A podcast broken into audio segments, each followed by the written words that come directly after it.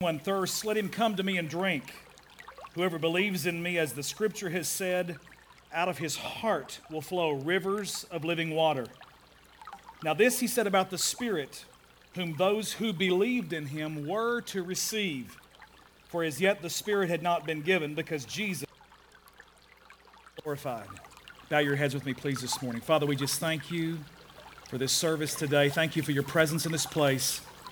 Holy Spirit, we in this moment right now just cry out to you and we ask you all to, to come and to teach. You're the teacher, you're the guide, you're the counselor, you are our paraclete, you're our helper, you're our advocate.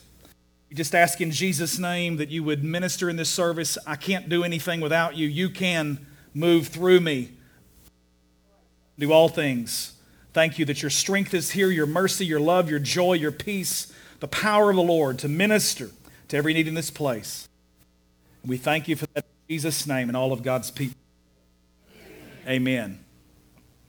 What a blessing it is to be with each and every one of you this morning here in the house of the Lord. And, and uh, I just want to say to you, you probably were wondering, well, now what in the world is he going to do this week with this whole elemental study, with all of this thing being about the various elements in the old world and the comparison with them to the Holy Spirit. We started out with the wind. The says in John chapter 3.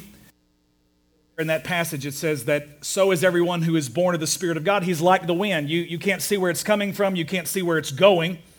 He said, So is everyone who is born from above, who is born of the Spirit. And we, we talked about the, the adventurous life that God has called us to. He doesn't want us to stay in some kind of dead, dry routine, some kind of mundane sort of existence, but He has called us to a place of following Him into an exciting life of the kingdom. The enemy comes to steal, kill, and destroy, but Jesus said, I've come that you might have life and what? Have it to the fullest, have it more abundantly, the King James says. So this morning, when we're talking about this element of water, uh, I, I just couldn't help but just think, Lord, you know, first the natural, then afterward that which is spiritual. We've had an absolute deluge the last two days. And uh, matter of fact, if you're in the right seat in this place this morning, you can probably actually not just hear the water and see it running, the, the running water on the screens, but you can probably feel a drip here or two. We deliberately, I want you to know, we took time, we poked holes in the roof of our church, and we put some buckets out to catch some water. No, I'm just teasing. Uh, I, I came in here this morning, actually yesterday, about probably four o'clock, thinking that this place was just going to be a whole mopping crew needed and I was overwhelmed because there are times when we've not gotten a third of the amount of rain that we got yesterday, and there'd be water all over the place. So I don't know what happened. Just a few buckets where it had to be put out. John Bowles came in Friday night before this whole thing started, moved a few tiles and put some buckets out. And some others have been in here mopping, and I just appreciate so much. We've got a generous church that gives time and talent and treasure. If you would just give yourselves a hand this morning, I'm, I'm so thankful for that. You know, I know that the weather kept some folks away because there are folks right now that are still stranded in their neighborhoods. They can't get out because it's not drained yet. One of the access roads into our neighborhood was so full this morning. Had I not been in my Jeep, I called my wife and said, Don't drive your car through this because it's too low to the ground. And I was, if it had been a little bit higher, I wouldn't have tried to take my Jeep through it because I know what water does to Jeeps. been around here, you know the story, and if you haven't asked somebody, I'm sure they'll be glad to tell you on the story on me. I got the new one, and the new one doesn't have the pontoon option, so I'm real careful when I get around water with this Jeep. So, uh, but I'm excited today because the Scripture gives us not only the picture of the Holy Spirit like a wind, and we've gone to Acts chapter 2, verses 1 through 4 on the day of Pentecost when it was fully come 50 days. Everybody say 50 days 50 days after Passover. And Passover is what sets the clock for Pentecost. Now, let me just say something. You might experience Passover in your life and have the blood applied and never experience Pentecost. But I'm going to tell you, you can't experience Pentecost without experiencing Passover. Because God won't pour out His Spirit on something that hasn't been cleansed by the blood and washed by the water of the Word. Are you with me this morning? I want you to understand that that Passover sets the clock for Pentecost because once Passover came, once the children of Israel were delivered from Egypt by the blood, the blood being applied to the lintels of the doorpost, literally three crosses, one at the end of each of the doors and one in the middle. It was a prophetic picture of what the children of Israel would see, literally on a hill called Golgotha, a few thousand years after that. They were delivered from Egypt, from the house of bondage. While they were still in it, God brought the blood and he passed over them with the death angel. Very much like when we see the storms. You might remember Katrina a few years ago. Imme- immediately after the hurricane ended, people would take paint and they would go into those houses and they would leave a mark on it to say that there is not death here, or they would leave a mark and say there are so many dead people here in the house because there was just havoc that had been wreaked, hazardous situations. People gave literally lost their lives in that hurricane a couple of years ago in, that hit the, the coast of Louisiana. Now, the death angels passed over, and every place where there was a mark, there was no death. It was a different kind of mark, but it was a mark still. So, Passover sets the clock for Pentecost. God washes us by the blood of the Lamb, and then 50 days later, He visits them in the wilderness on Sinai, and He pours out, gives them a great, huge demonstration fireworks and billowing smoke. And there was to some degree some trepidation and intimidation, maybe even a little bit of terror, because they said to Moses, Man, we, we, we don't know about talking to this God because this God is bigger than we ever thought. He's bigger than we ever imagined. So why don't you just go up and talk to him? It was there at Sinai where the law was given, and that's fulfilled in the church. A few thousand years later, on the day of Pentecost, after the Lamb of God was slain and the blood was shed, and it's now applied individually to my heart as I trust in Jesus Christ as my personal Savior, and He becomes the Lamb slain for me. He took my place, innocent blood shed in the place of guilty blood.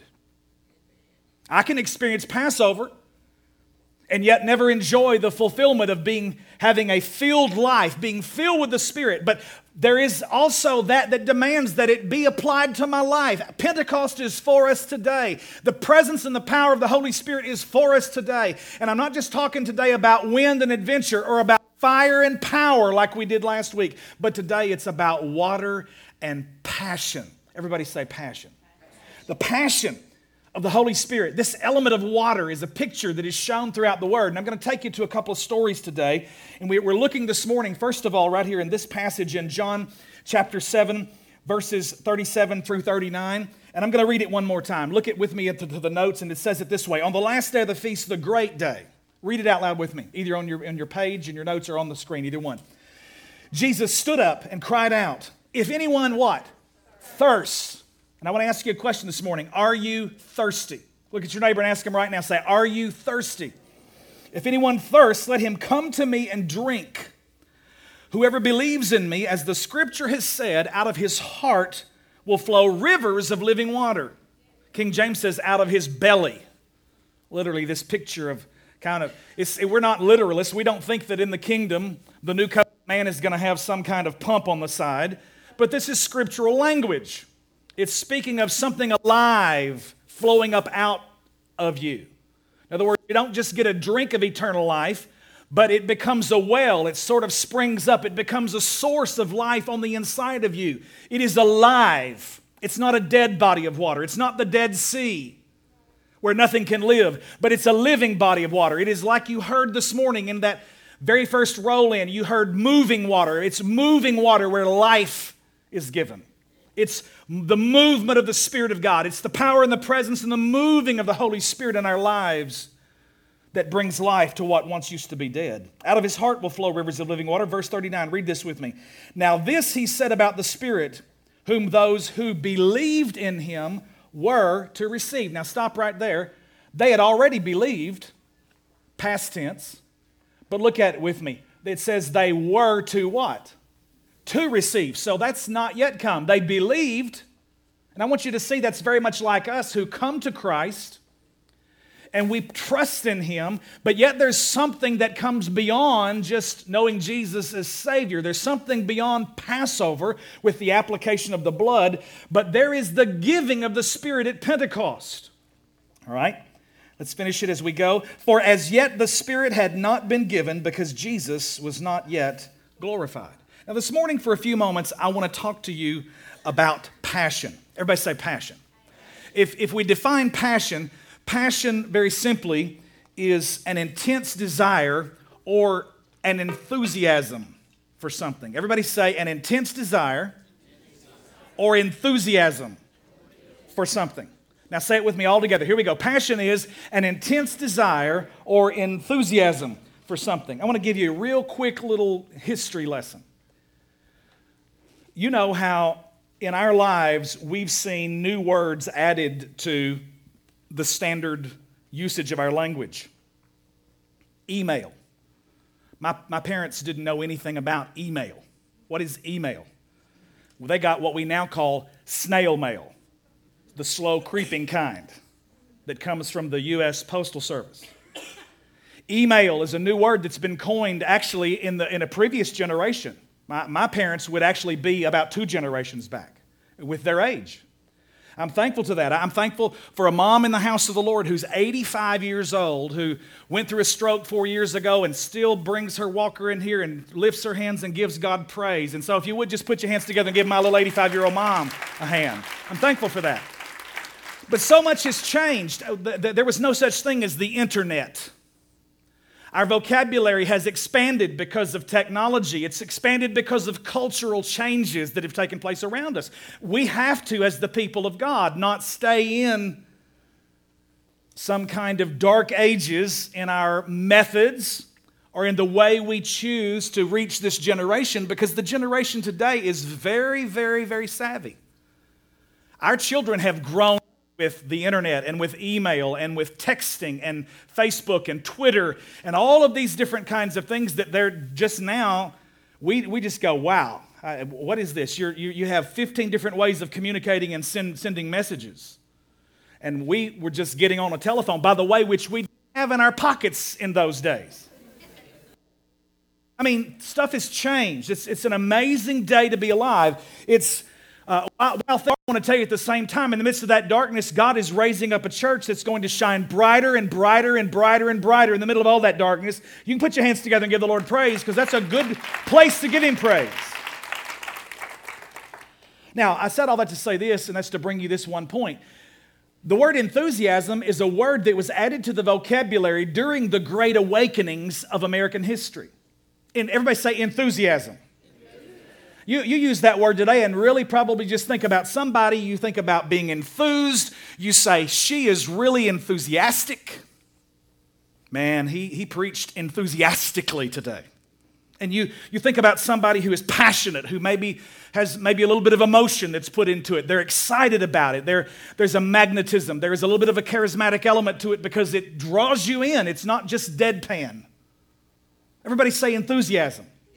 Enthusiasm was birthed during, between actually, and used during the, the two great awakenings in America. The first great awakening with John Wesley, the Methodist preacher, with Jonathan Edwards, the, the great Presbyterian, really technically the Congregationalist minister, and then George Whitefield, the British evangelist. 1737 through about 41. Presence and power of God's poured out all over the 13 colonies. And the, the, the pulpits of, the, of those 13 colonies literally became the place and the central hub from which one message, liberty in Jesus Christ, began to be preached. And because of the message of liberty in Christ, it laid foundation. Historians, by the way, most of which are not Christian, will tell you that the pastor of those local churches in those villages and those little small hamlets in those 13 colonies were responsible for laying the foundation of the concept of liberty in Christ that became the impetus, the driving power between the first the American Revolution in 1776 and declaring independence from the tyrannical powers of King George III under England. By the way, eh, if you think about this, it will absolutely amaze you and fascinate you. We fought that war over a 3% tax. Look at your neighbor and say, he better leave that alone. Second Great Awakening, Charles Finney, a man who's trained to be an attorney, gets saved, baptized in the Holy Spirit, and literally radically shakes, particularly the northeastern seaboard. Second Great Awakening. Rochester, New York is about 100,000 people, and on record, historically, 70,000 of them turned to Christ. Factories shut down because Finney could walk in and the presence of God would fall and people would fall out slain in the Spirit. Finney would get on a, on a train and the conductor would get down on his knees. This happened. This is not dynamic, some kind of little word of mouth, uh, unsubstantiated rumor. This is founded in history. Finney walked in such of the power and the presence of God, he'd get on a train, and the conductor one time fell on his knees and said, Please tell me what I need to do to be saved. Convicted, the power and the presence of God moving. And it was in those two revivals where the word enthusiasm first began to be coined and used because they talked about all these people who had been imbibed with the Holy Spirit, not just trusting in the blood to save them, but who were filled with the Spirit to empower them. Two great awakenings, historically substantiated and validated in American history. And enthusiasm is the word that is used. They got excited, they were passionate. And I want to tell you this morning, I, I, want to try and ignite something on the inside of you. I've talked about the adventure of the wind blowing through your life, I've talked about the fire of God coming and giving you power. Dynamite to blow up the effects of the enemy.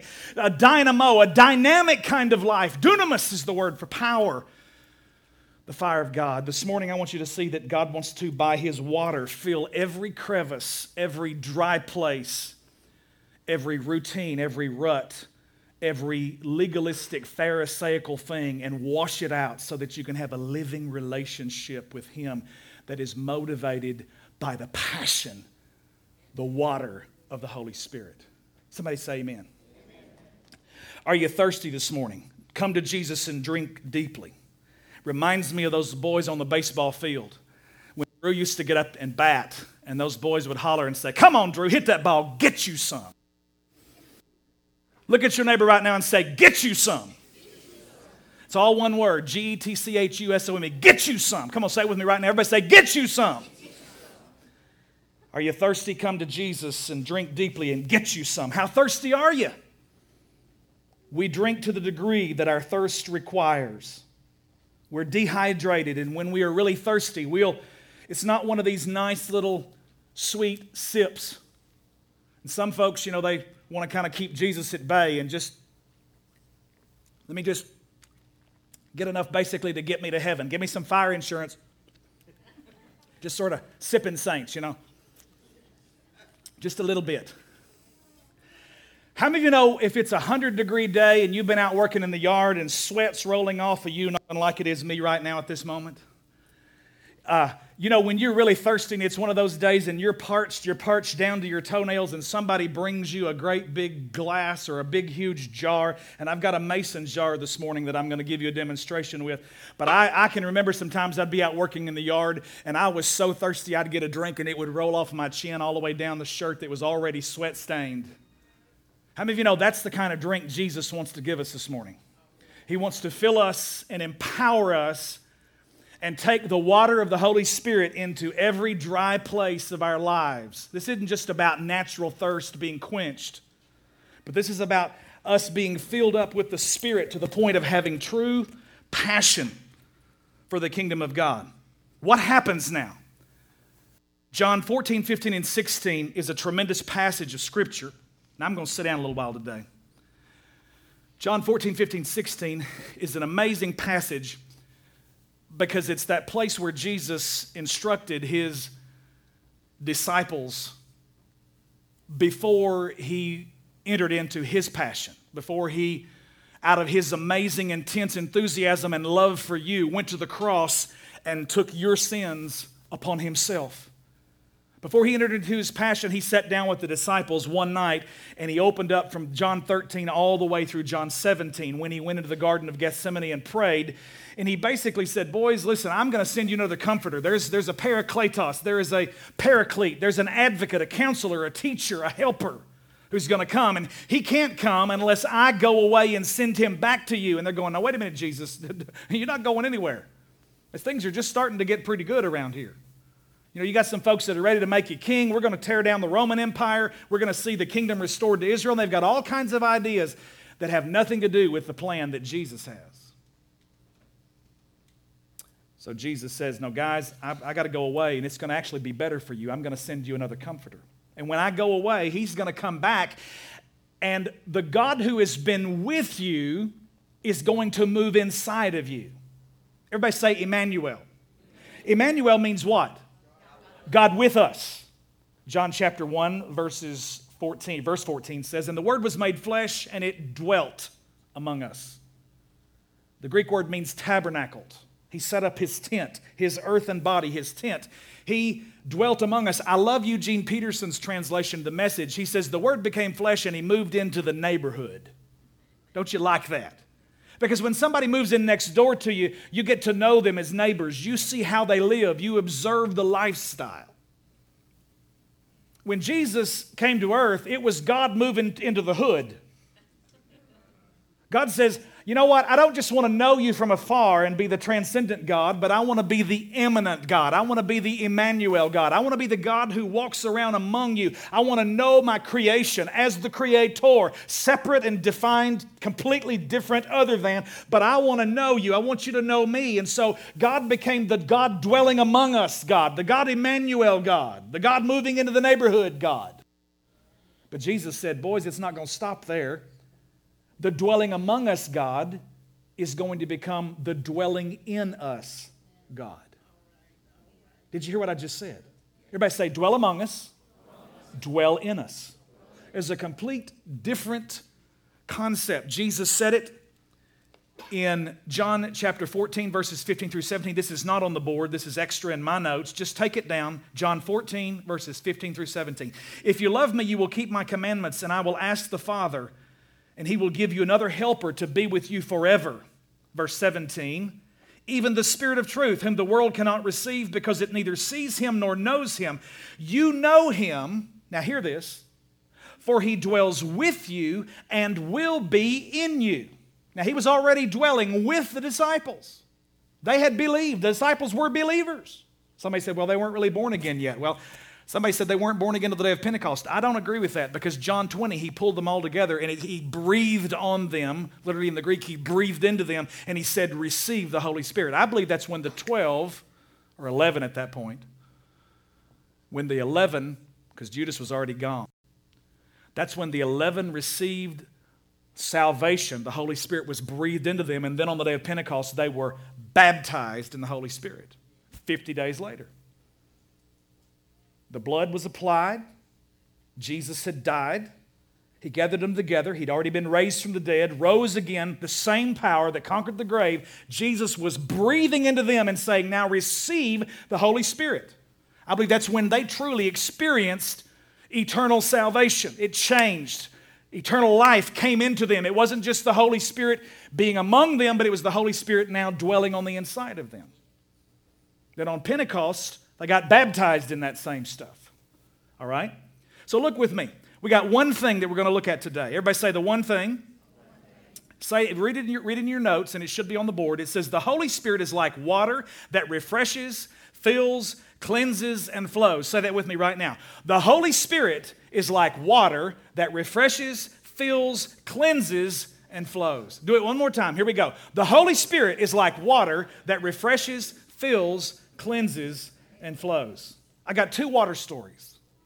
We've talked about John 7, the last day of the great feast of tabernacles. Jesus said, I'm going to give you the Spirit, and when it comes, out of your bellies, out of your hearts will flow rivers of living water. And so I want to give you two examples this morning. First of all, this one is found in John chapter 14, verses 13 through 15. And in your notes, it's Jesus at a well. Everybody say, Jesus at a well.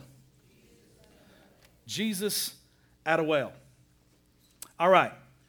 I have one scripture here that I want you to see, and it should be printed in your notes. It says, Jesus said, Everyone who drinks this water will get thirsty again. And again.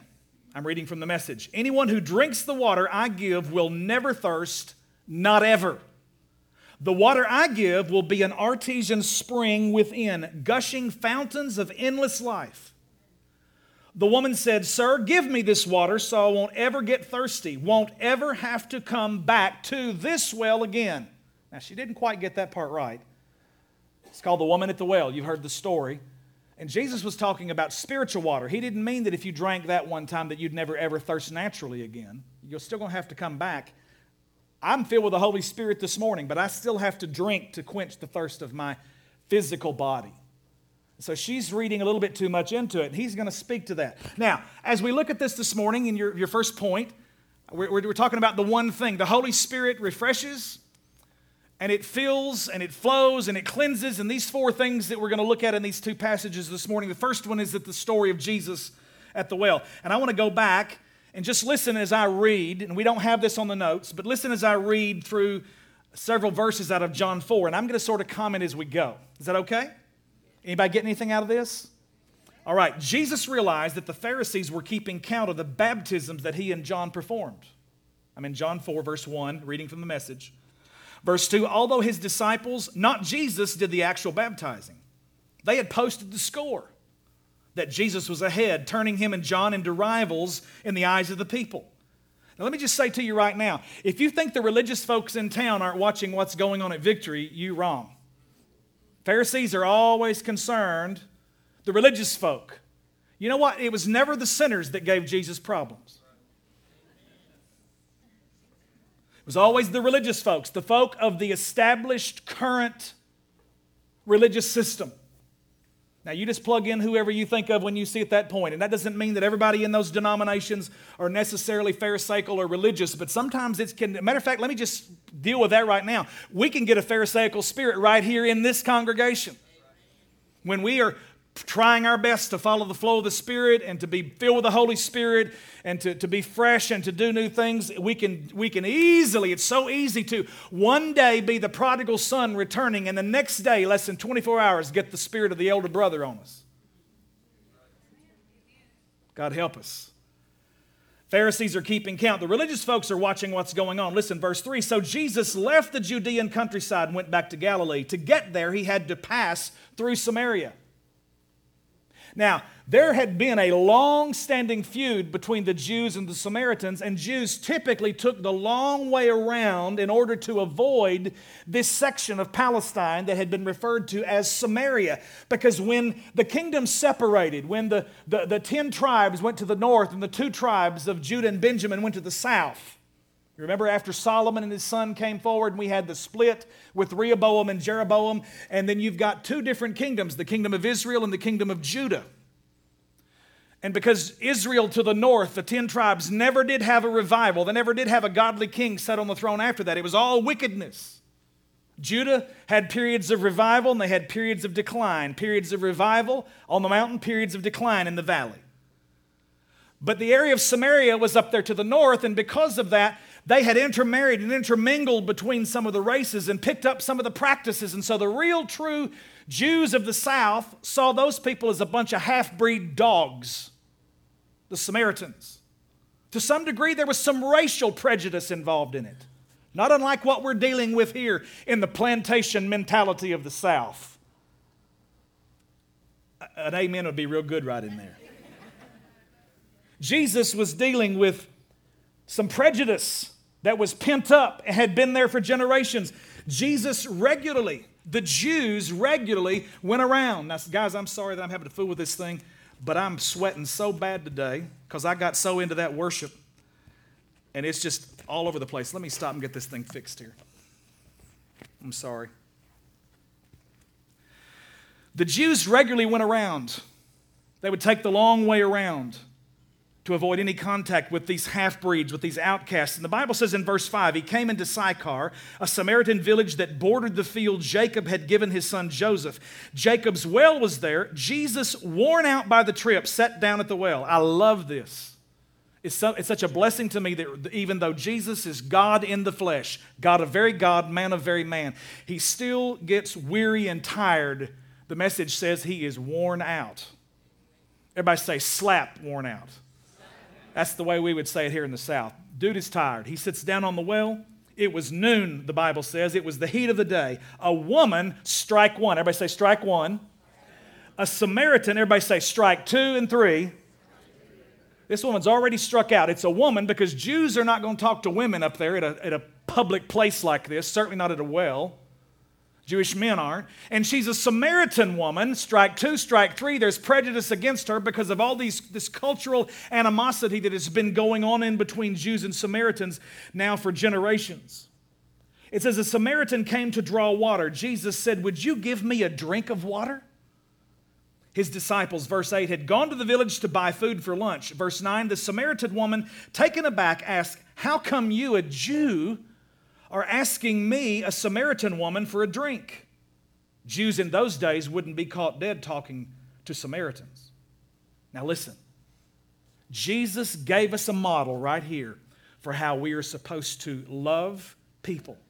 We're supposed to love across cultural situations. We're supposed to love beyond prejudiced expectations. We're supposed to love past tainted reputations. Did you hear what I just said? Cultural situations that we deal with here in the South black and white, Hispanic, Asian, Latino, African American, Caucasian, all of these different things that have, there is enmity, there's strife that exists between the races here. Some degree of some gender prejudice still exists here. Women, to some degree, are still beating up against a glass ceiling, trying to break through in order to be able to earn the same amount of money when they're doing the same work that a man's doing. Y'all don't shout me down this morning. I don't care whether I sound like a Republican or a Democrat or whatever. I, that's just Bible. How many of you know if you do the same job and you're a female, come on, women, at least help me out. If you do the same job a man does, you ought to be getting the same pay a man gets paid. Jesus came and liberated women. This was one example of it. He spoke to her, he saw dignity in her, he, he, he related to the image of God that was inside the heart of this broken Samaritan, prejudice against her, cultural situation, strife and enmity. And at the same time, had a reputation that had already been tainted. And Jesus loved past and beyond all of those things his disciples, the Bible said, after Jesus had asked, Would you give me a drink of water? His disciples had gone to the village to buy food for lunch. The Samaritan woman was taken aback and she said, Why would you talk to me? Jesus answered in verse 10 If you knew the generosity of God and who I am, you would be asking me for a drink, and I would give you fresh living water. Everybody say living water. And she's going, Yeah, right.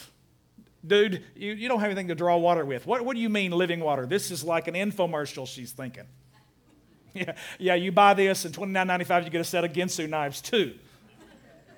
Yeah, right.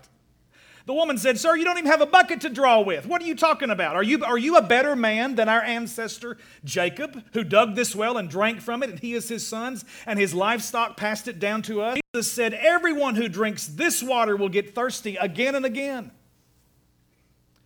Anyone who drinks the water I give will never thirst, not ever. The water I give will become an artesian spring within, gushing fountains of endless life, he says. In other words, you're going to become a source. Something down on the inside of you is going to take hold, and it's not just going to be a little drink on the inside of you, but it's going to become a water source, period. The woman said, Sir, give me this water so I won't ever get thirsty again, won't ever have to come back to this well again. Now, Jesus is talking spiritually, and the woman is thinking about natural thirst and water. Now, I, I have a container this morning that I'm going to take time. I, we got this out of the sink. This is an empty vessel here that I'm going to use, and this is very much like receiving the drink of the water of eternal life. God comes and the Holy Spirit comes in.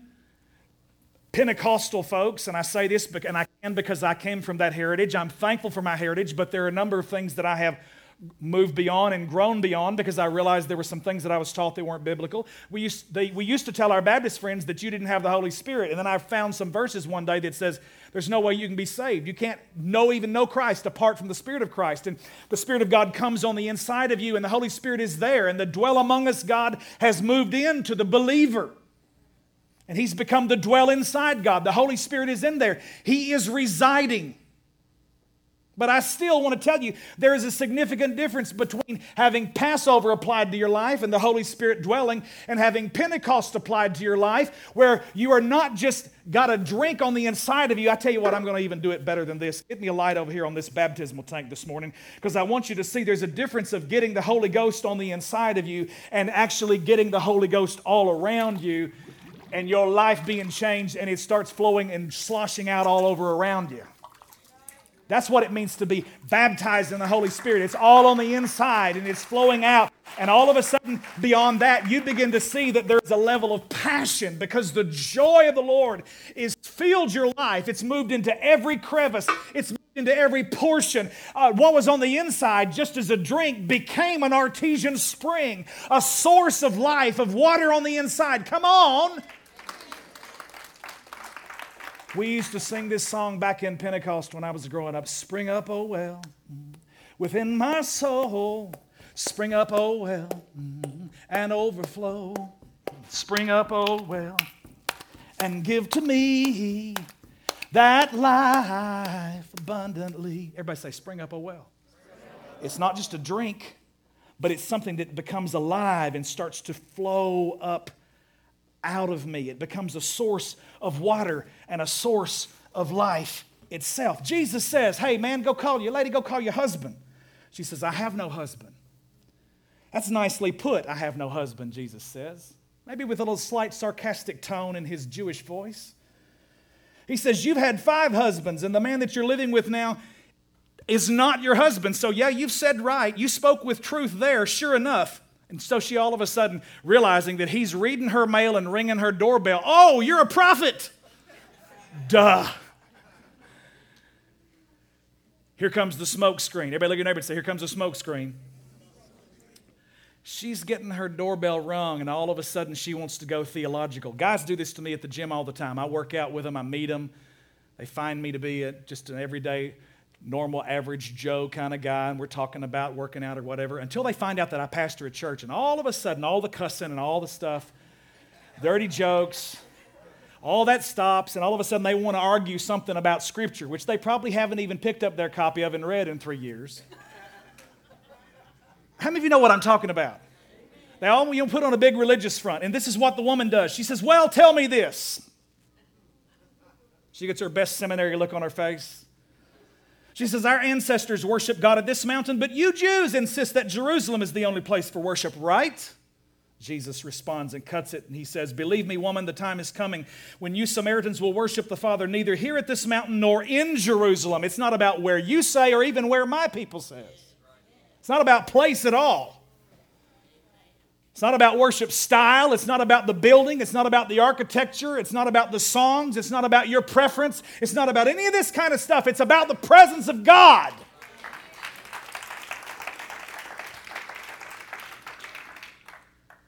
He says this You worship guessing in the dark. We Jews worship in the clear light of day. God's way of salvation is made available through the Jews.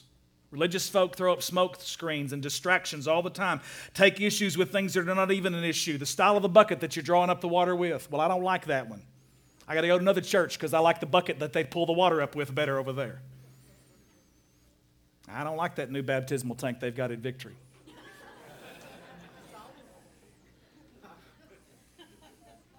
Verse 23 But the time is coming it has in fact come when you, when what you're called will not matter. In other words, the name on the door, the, the, the, the title of the church, the, the, the, the label in your designer robe of righteousness. Matter of fact, God's cutting them out. This is, this is a Stein Mart move of God. It's not about Polo or Ralph Lauren or Tommy Hilfiger anymore. God's cutting all that mess out. Come on, somebody. She says, Your worship must engage he says it's who you are and the way you live that count before God. Jesus says your worship must engage your spirit in the pursuit of truth. That's the kind of people the Father is looking out for. Those who simply and honestly themselves before Him worship before Him in their worship. Why? There's a thirsty creation out here. There's a groaning creation all around us that needs a drink, and we're caught up worried about the style of the bucket that we're drawing the water up out of the well with. We've got to make communion. We have to make a connection with God. That's the what. The connection is His presence. All of that is the what and the why. And we get so caught up about the how. And God says, look, the how changes in every generation.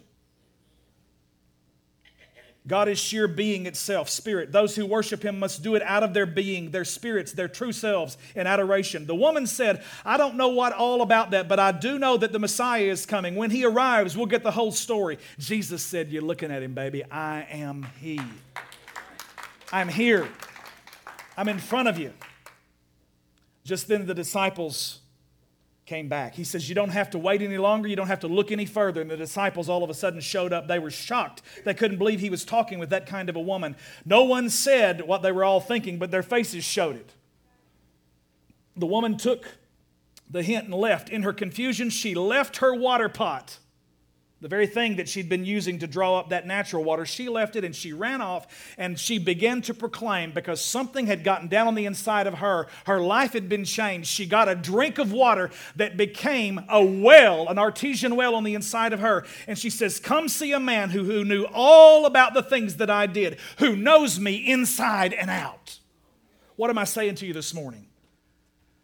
Come on, saints, you don't even have to have a Pentecostal experience like I do to get some excitement. If somebody really has truly just been born again, there's going to be some passion to tell other people about Jesus. And I just want to say to you this morning if, if, you, if you've gone for months, if you've gone for days, and let me just head it the other direction, if you've gone for weeks and months and years and you've never shared your faith with anybody who is not saved, it's easy to walk around in this room because it's a safe place to talk about Jesus.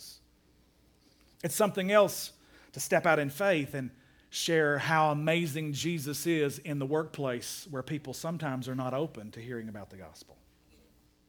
But if you've got it on the inside of you, it's got to come out. There ought to be some passion, there ought to be some excitement to pour out our hearts and to share with others. Somebody say, Amen a, a, change took place. She experienced God at the well. Something was inside her that satisfied. It met the need. It quenched the thirst. It became a spring. It was a passion on the inside of her. And she told others. The one thing. Everybody say, the Holy Spirit is like water that refreshes, fills, cleanses, and flows. And I got one more thing and I'm finished. Jesus first was at a well, and now you're going to see him at a wedding. Another water story, real quickly. If you would put that up, it's John chapter 2, verse 9. When the host tasted the water that had become wine, he didn't know what had just happened, but the servants, of course, knew. He called out to the bridegroom.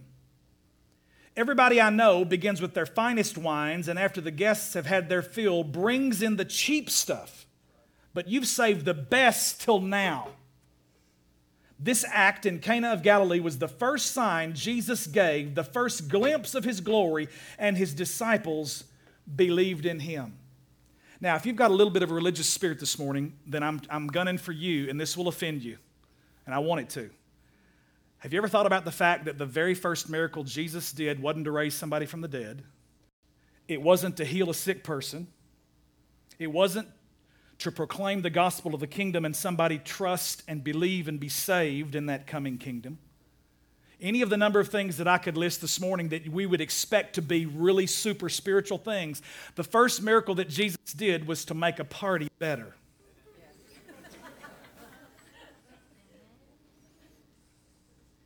the wine had run out.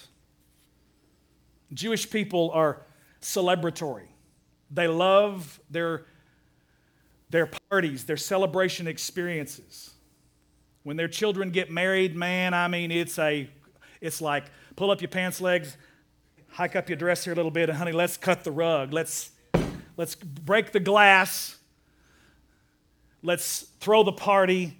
Come on, grab my arm, and we're going to dance around. We're going to have, we're going to create some sweat. We're going to have a good time. We're going to celebrate. And while that celebration's going, it's because the wine is flowing. Now, this morning, I'm not here to offend you about whether you're a teetotaler or the alcohol is right or proper to drink, and I'm not even going to take issue with that. That's one of those non essentials of the faith. Just want to say to you that drunkenness is the sin, not to drink. And if you can't touch it at all and stay away from it, if you have to stay away from it because it overcomes you, then you need to stay away from it. I just want to say that to you this morning. That's not even what this message is about, and I won't be distracted to chase that rabbit any further down that trail for the people who want to claim that this water that was turned into wine was just grape juice, you're an idiot.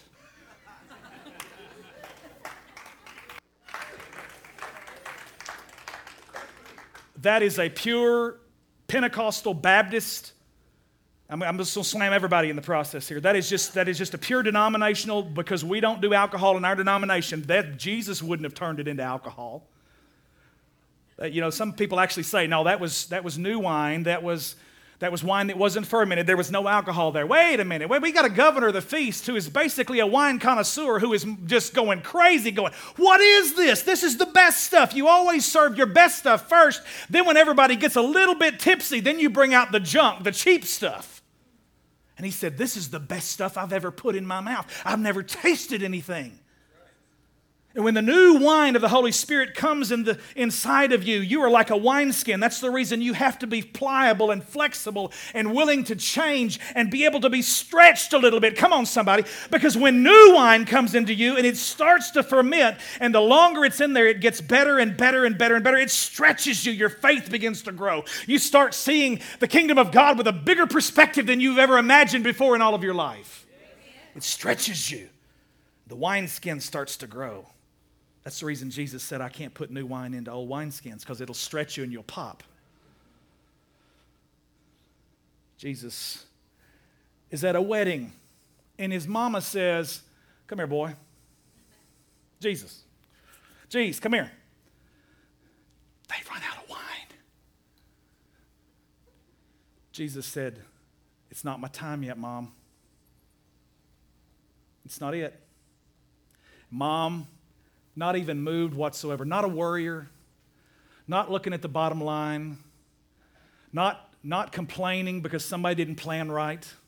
Because you know what? Life will, see, will send you circumstances that you can try your best, you can steward it, you can budget, you can plan right, and you know what? There'll be some wedding crashers that'll show up. The crowd will be bigger than you ever expected.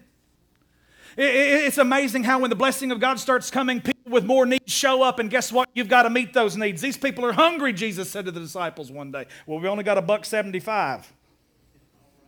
They found a little boy who was willing to give his lunch, and you know what happened? You know the story. Well, same thing's going on here at this wedding. The wine stopped flowing, they ran out. Something happened in Jesus' mama because she remembered before he was ever born. There, there was some new wine of an angelic visitation that got poured into her one day when she was about 13, 14 years old. And she had to go home and tell her daddy that day. Can you imagine? This is almost like, you know, Abby comes home one day, and she's done this, and a couple different kids might have, might have done this, and they tell you something absolutely outrageous, and when you get past the shock, they, they go, Oh, by the way, that's not really true. I just made a D on my science test. Now, my kids have done that kind of stuff. Basically, they said, We just wanted you to have the right perspective about this, Dad. Drew might have said, Hey, Dad, you know, I'm, I'm in trouble or I had a wreck or something. oh, no, Dad, that's really not the case, but I just made a D on this test. And you see, I just wanted you to give you the right perspective. Now, can you imagine when young Mary goes home and she's 13, 14 years old and she basically says, Dad, I had an angelic visitation today? oh, really? What did he say?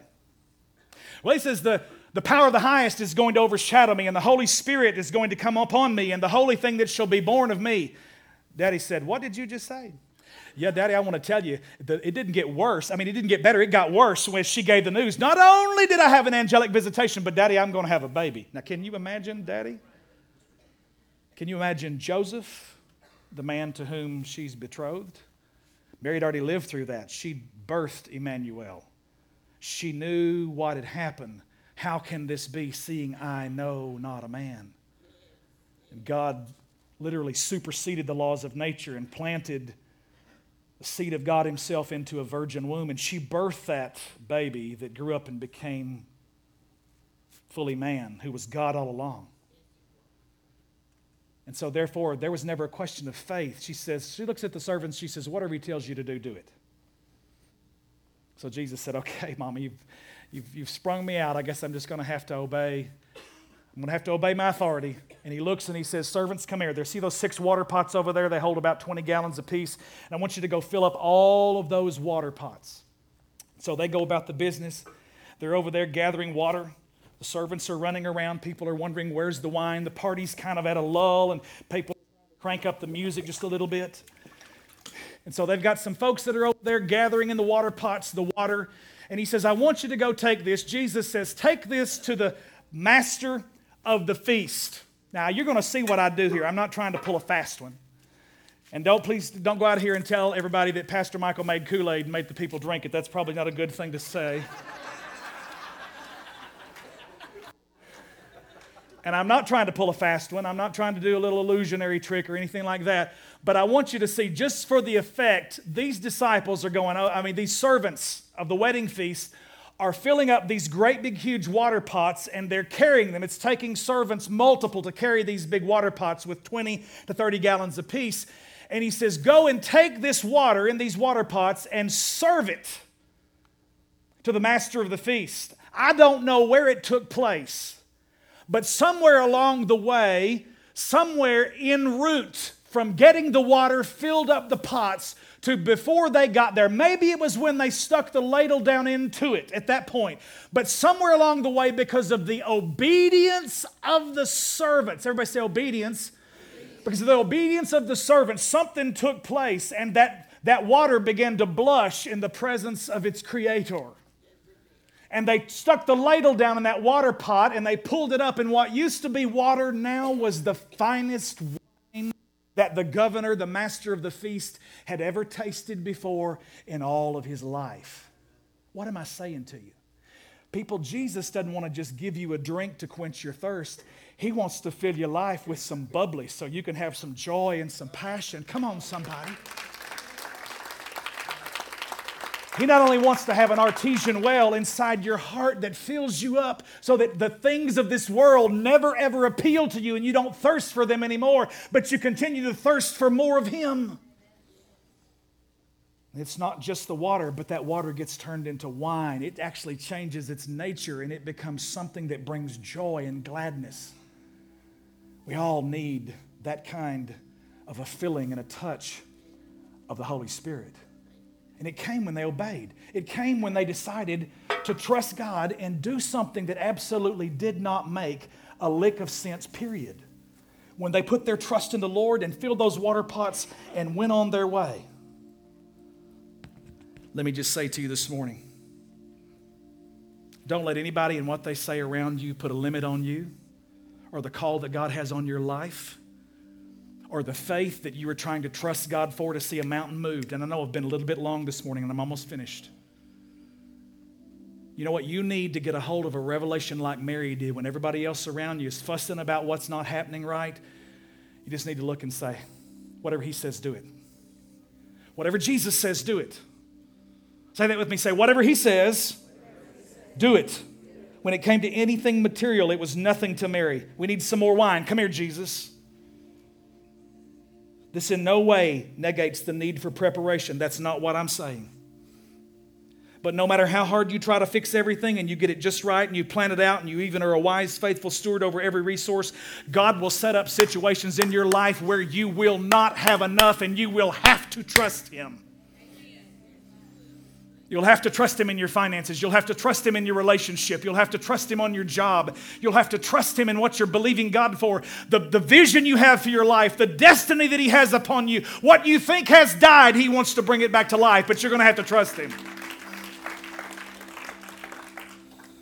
God wants to take the water of your salvation he wants to cause it to spring up into an artesian well, and then he wants to turn it into wine to give you joy. He wants to put some bubbly and some passion in your heart. What does it mean to be passionate and enthusiastic and intensely desiring God? It means I put him first in every area of my life. And there are always excuses. My former pastor 25 years ago used to say it this way, and when I was, when I was a 20 something, it made me mad. He said, Behind every excuse is a lack of desire. And you know what? I've lived a little while and he was exactly right. Well, my father died and Jesus said, Let the dead bury the dead. Now, did Jesus mean you can't take time and go bury your father? No, that's not what he was saying. He's saying, no matter what your excuse is, if you always put it in front of me, my job, I, I can't, I can't do this. I, have got a job. Well, I can't do this. I've got to make this money. I, I can't do this. I've got all this happening in my life right now. And Jesus is just basically saying, I'll help you with all those details if you'll just put me first and you'll put your trust in me. We all have stuff. We all have worries. We have bills. We have kids. We have mortgages. We have house and car payments. We have all this stuff that we have to deal with. And ultimately, Jesus is saying, I want to know if there's somebody that'll put me ahead of all of that stuff because I'm the one who created every bit of that and I can meet every need that you have according to my riches and glory. But I want to see is there somebody passionate enough to prioritize me above everything else? Are you hearing me this morning? That's what God's looking for. Are you thirsty? See, some folks don't have any passion because they don't they're not full because they're not thirsty enough. You know what? I can preach and sweat until I'm blue in the face. I can't make you thirsty. I, I, can pray. I pray for you as a congregation. I say, Oh God, let us get beyond the, the, the foolishness of all the drama and help us as a church. This is how I pray during the week, and I fast. We've got our praise team fasting on Fridays, fasting for the presence of God to be poured out in these services on Sunday morning.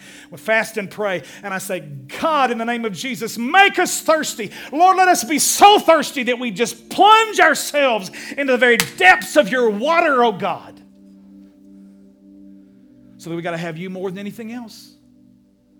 That we are able to put away all the excuses because I'd honestly rather somebody just look at me and say, you know, I don't want to. And I, I, can deal with that rather than giving me an excuse that's not the truth. I'll just be honest, I, am not there yet. I, I just, I, I, need some space. Pray for me. But I'm not there yet. I can't do that yet. I, I can work with that. But Jesus says, away with our excuses. I'm thirsty. I want God to do something in this church that he's never ever done before. You know what? Right now in this church, the, the, the, move of God is happening. It's not one of these days we're not preparing for it, it's happening right now. Don't let it happen around you and you miss it because it's come differently than what you expected. Don't let it happen around you and you miss it because it's a different style or a, a change in some way that maybe has made us uncomfortable. We went to a conference this week, All Access 2010 in Baton Rouge, and me and took Terry Torrance with me, and Alex and Jack Murphy. And Jack said a quote on the way back. It may, may have been on the way there. I don't remember. I think it was on the way back. And it was so powerful. I, I tweeted it and sent it out, and it ended up on my Facebook. And he says, If you're comfortable, truly comfortable with where you are right now, that's as far as you're ever going to get. The Spirit of God is the one who comforts the afflicted. But when we get so comfortable that we're not willing to move and change and grow, he turns and he afflicts the comfortable. We've had a season around here of a few months where we've done some new things and it's been a little bit uncomfortable. And it's afflicted all of us to some degree. But that uncomfortability was for a purpose, and that's to say, God, I'm thirsty for you. I want your presence. I want your presence to touch this church so that we can reach the lost because the church is not for us. We are for the world. We are the church.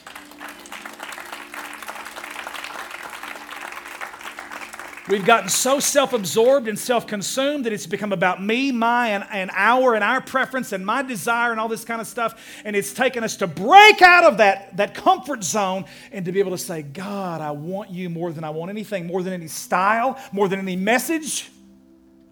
I want your Spirit in your life to fill me so that this church can be filled and that the lost can come to Christ and the Delta can have revival that advances the kingdom of God. Does anybody else in the room believe what I just said right there? Come on, put your hands together.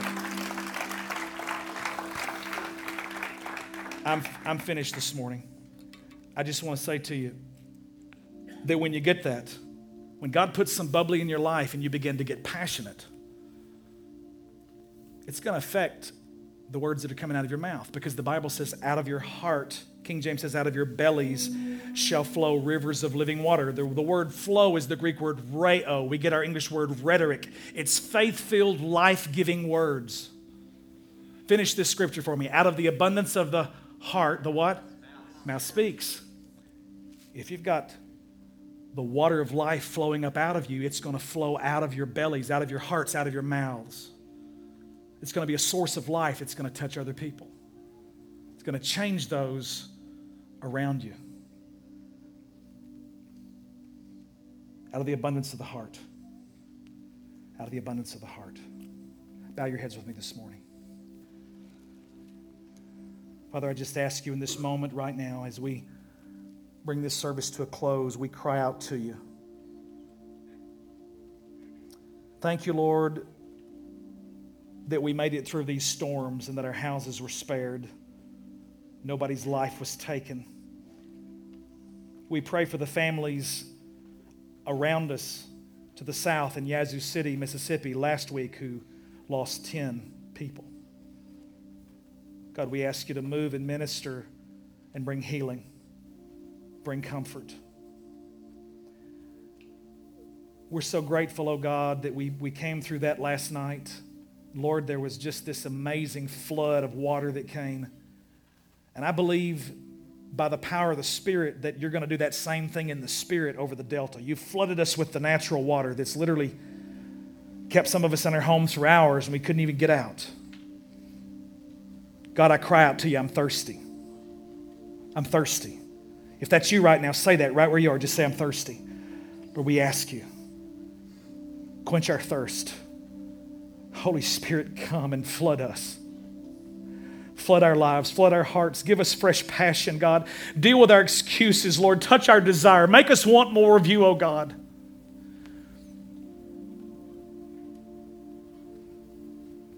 The cares of this life, the deceitfulness of wealth and riches, the lust for other things, all that stuff that chokes out the seed of the Word of God. Help us to deal with it. Lord, help us to put you first, trust in you when it looks like the wine is run out at our celebration. Lord, if there are people under the sound of my voice today that they have more month at the end of their money than they can live through, meet their needs as they put their trust in you. God, in relationships in this room this morning where it really feels like the love has run out, there's no more wine of love between husband and wife.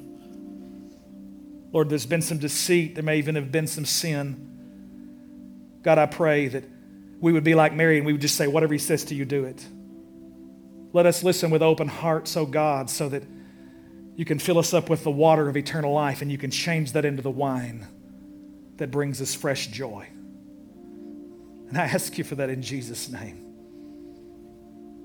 Lord, forgive us when we've thought this thing was about us, where we've quibbled over style and music and worship and atmosphere and environment and all that stuff. And help us to see, oh God, there are thousands of people in the Delta who need to know Jesus. That's what this is all about. And I ask you for that in Jesus' name. Every head still bowed, every eye still closed.